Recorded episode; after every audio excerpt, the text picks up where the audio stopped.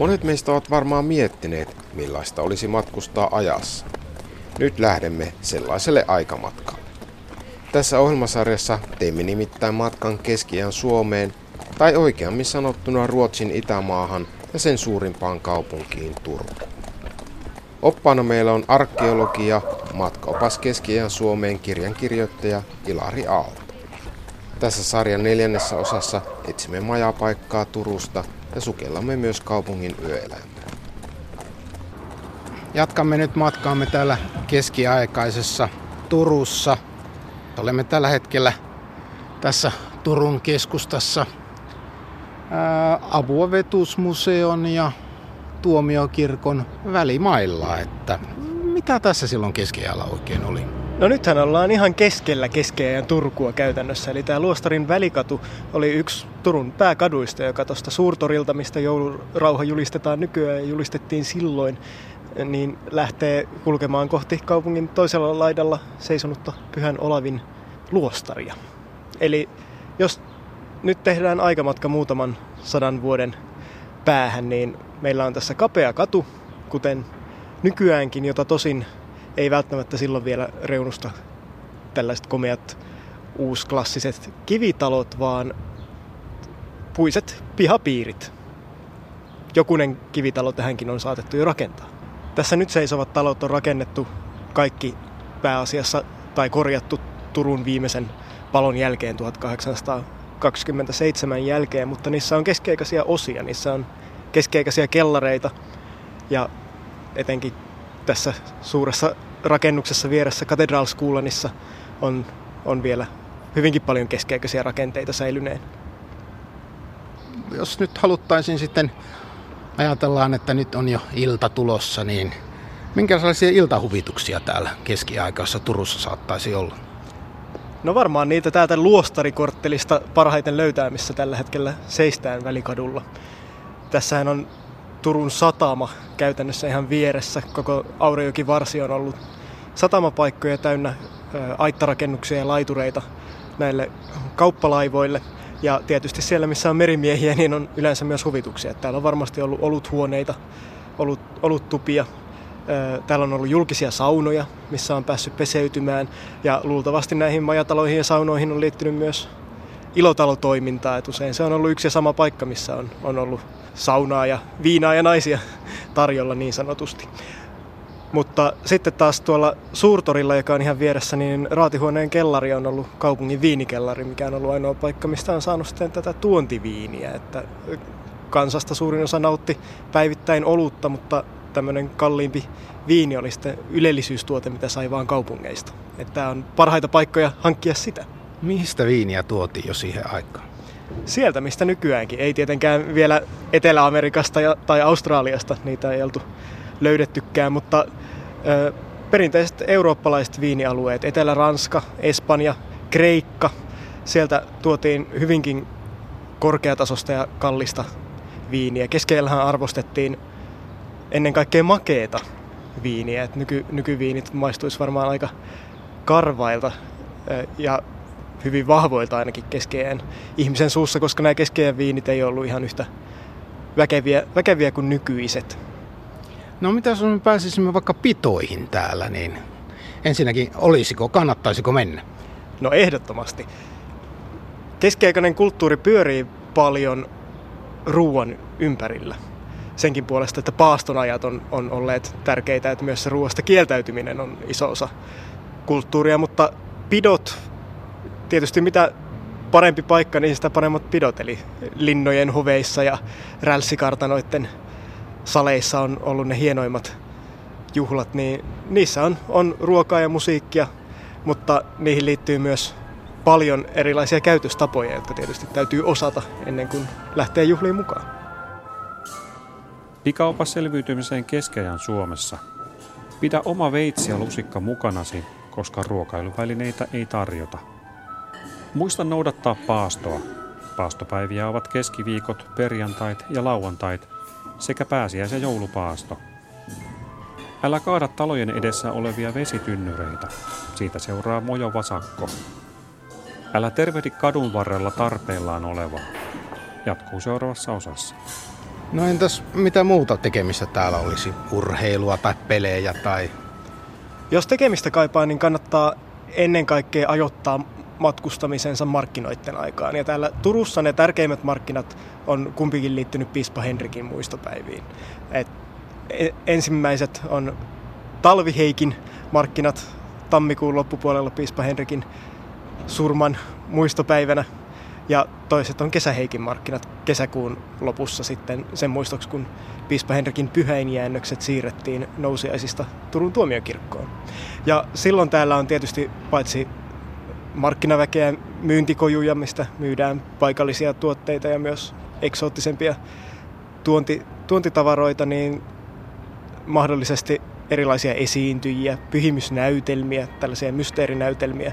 Että näihin pyhimysten muistopäiviin liittyy nämä mysteerinäytelmät hyvin läheisesti, missä amatöörinäyttelijät esittää näitä pyhimystarinoita yleisölle. Turnajaisia on järjestetty lähinnä tällaisten isojen valtakunnallisten juhlien, kuten kuninkaanvaalien yhteydessä. Mutta luultavasti semmoinen tapaus, jolloin niitä Turussa tai Suomessa ylipäätään saattaisi nähdä, oli joka vuonna helmikuun lopussa, viikko Pietarin päivän jälkeen, helmikuun 28. päivä, jolloin koko Itämaan rälssi eli aatelisto kerääntyi kilpein katselmukseen Turkuun. Ja tietysti silloin, kun on iso joukko silmää tekeviä paikalla, niin pitäähän sitä nyt päästä ottamaan vähän peitsestä mittaa. Niin, sanoit tuossa äsken, että ruoka ja juoma oli aika tärkeitä silloin keskiajalla. Niin minkälaisia tämmöisiä tyypillisiä, jos puhutaan ensin kansan, tavallisen kansan ruuista, niin mitä he söivät? Joo, tämä on ihan hyvä tehdä tämä erotus kansanruuista ja sitten paremman väen ruuista, että Rälssin ja Porvariston pöydässä on ollut aivan eri herkkuja kuin mitä suurin osa suomalaisista talonpojista on siellä pirteissään syönyt, mutta yleisesti voisi sanoa, että suomalaista ruokakulttuuria on määrittänyt vuoden aika, on syöty sitä, mitä on saatavilla. Ja tästä syystä sitten, koska jääkaappeja ei ollut, niin ruoka piti jollain tavalla säilöä.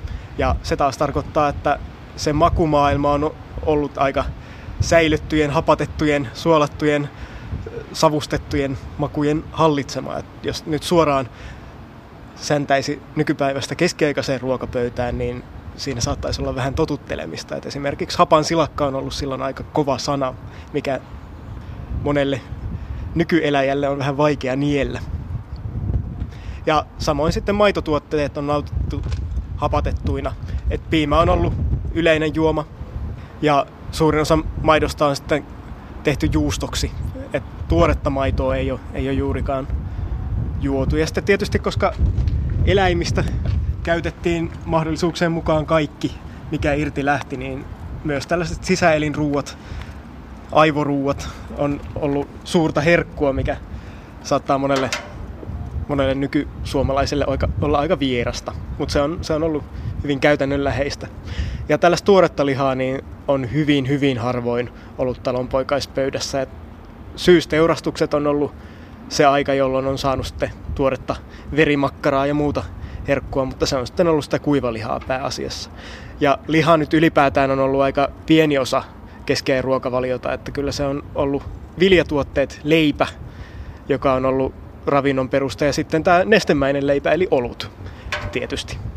Korostatteko nyt, että se ei todellakaan ollut mitään keskiolutta, vaan ö, tällaista koti, kotikaljaa enemmän, että hyvin mietoa, mutta vitamiini- ja ravintopitosta. Oikein, oikein hyvä kumppani siihen ruoan kylkeen, mutta sitten on juotu myös, myös vettä, mutta etenkin tällä kaupungissa niistä on vältelty ihan syystä, koska kun on ollut asuttu hirveän tiiviisti ja on pihat ollut täynnä eläimiä, niin sitten monet vesilähteet on ollut ihan saastuneita, että siitä on seurannut sairauksia siitä veden juomisesta, mutta tosiaan paremmissa piireissä haluttiin vähän brassailla ja nauttia sitä viiniä.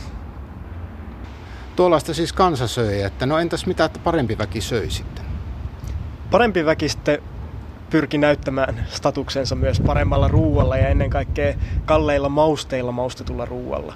Ja rälssin pöydissä ja kaupunkiporvareiden pöydissä niin nähtiin paljon useammin tuoretta lihaa kuin talonpoikien ruokapöydässä.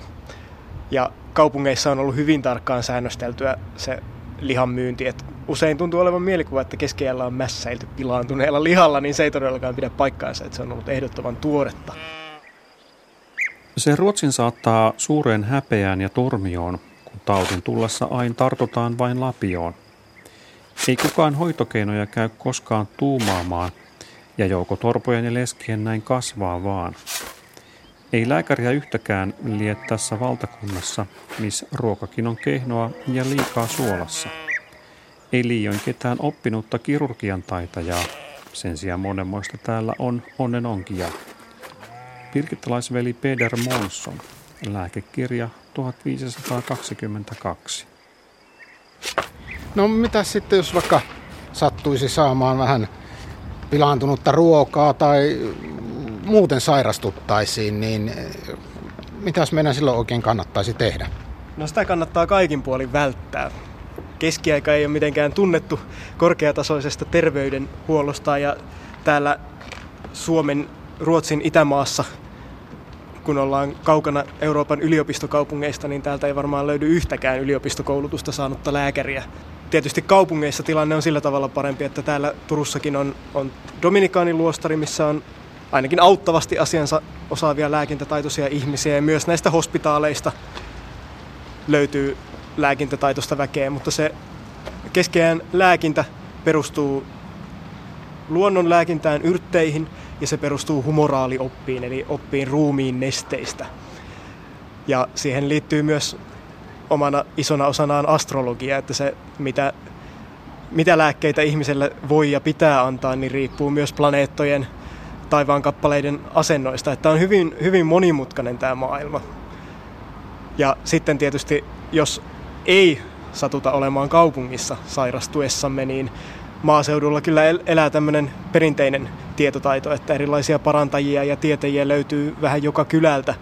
Vähintään nyt joku kuppari eukko osaa nyt akuuteimmat vaivat korjata, mutta se, että tautien syitä ei, ei oikeastaan ymmärretä ollenkaan, että ne selitetään pahoilla, pahoilla hengillä ja just tällä ruumiinnesteiden epätasapainolla tai planeettojen asennolla. Mitkä ne oli ne pahimmat sairaudet, kulkutaudit ja tällaiset, mitä siihen aikaan oli? Kaikkein tunnetuin on paiserutto, buponia pestis, joka 1300-luvun puolivälissä levisi ympäri Eurooppaa kulovalkean tavoin ja yhtään säätyyn katsomatta tappoi joidenkin arvioiden mukaan kolmasosan Euroopan väestöstä. Ilmeisesti Suomeen asti se ei silloin levinnyt, mutta viimeistään siinä 1400-luvun taitteessa tuli kyllä tännekin. Ja tietysti kauppakaupungit on ikäviä paikkoja näiden kulkutautien suhteen, kun ihmisiä liikkuu paljon ja laivoja tulee meren yli, niin niiden mukana kulkee myös nämä taudit. Et rutto oli toki se yksi pahimpia ja pelätyimpiä. Se saattoi tappaa jopa samana päivänä, etenkin paiserutto on pahempi keuhkorutto. Ihminen saattoi aamulla nousta terveenä ja olla illalla vainaa. Mutta yleisempiä tauteja melkeinpä vielä on isorokko ja semmoinen ei kovin tappava tauti, mutta varsin pelätty kuin spitaali eli lepra.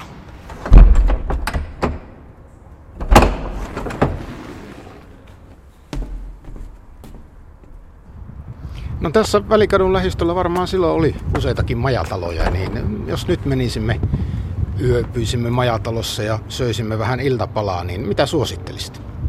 No majataloja varmasti löytyy hyvin erilaisia. Yksi hyvä vaihtoehto tietysti on, että jos on minkäänlaisia kontakteja johonkin kaupunkiporvariin, joka vaikka tuollaisessa komeassa kivitalossa asustaa, niin se kannattaa hyödyntää ja mennä toisen nurkkiin asumaan. Mutta sitten on, on toki myös näitä matkalaisille majapaikkaa tarjoavia paikkoja. Yksi niiden muoto täällä kaupungissa on killat.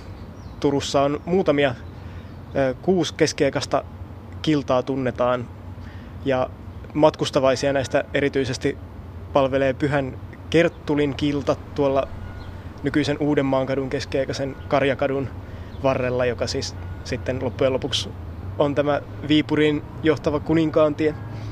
Ja sitten Pyhän Nikolauksen kilta löytyy tästä ihan, ihan kulmalta. Nämä killat on aika pitkälti näiden kaupunkiporvareiden ylläpitämiä, mikä tarkoittaa, että ne on, niissä on vahvat saksalaisyhteydet, joten voisin kuvitella, että niistä saa hyvinkin saksalaista olutta, mikä on ihan arvossa pidettyä. Ja sitten jos vähän huokeammalla budjetilla on liikkeellä, niin täältä kaupungista löytyy useita armeliaisuuslaitoksia. Näihin kuuluu ennen kaikkea Pyhän Hengen hospitaali tuolla toispuolijokke, eli Aninkaisten korttelin puolella, ja samalla puolella, vähän kaupungin ulkopuolella oleva Pyhän Yrjänän hospitaali, joka on sitten ennen kaikkea leprasairaille tarkoitettu, että siellä tietysti seura voi olla vähän ankeampaa, mutta majoitus ja ruoka on ilmaista. Ja sitten tietysti Pyhän Olavin luostarissa varmasti löytyy majapaikka. En usko, että siellä meno on kauhean riehakasta, mutta kuitenkin näitä erilaisia vaihtoehtoja löytyy, löytyy runsaasti. No niin, nyt alamme olla tässä nykyisen välikadun loppupisteessä, että matkamme tänne keskiaikaiseen Turkuun alkaa olla jo loppupuolella, mutta tämä suurtorihan on hyvä paikka tehdä tuliaisostokset. Ja siitä kuulemme tämän ohjelmasarjan viimeisessä osassa.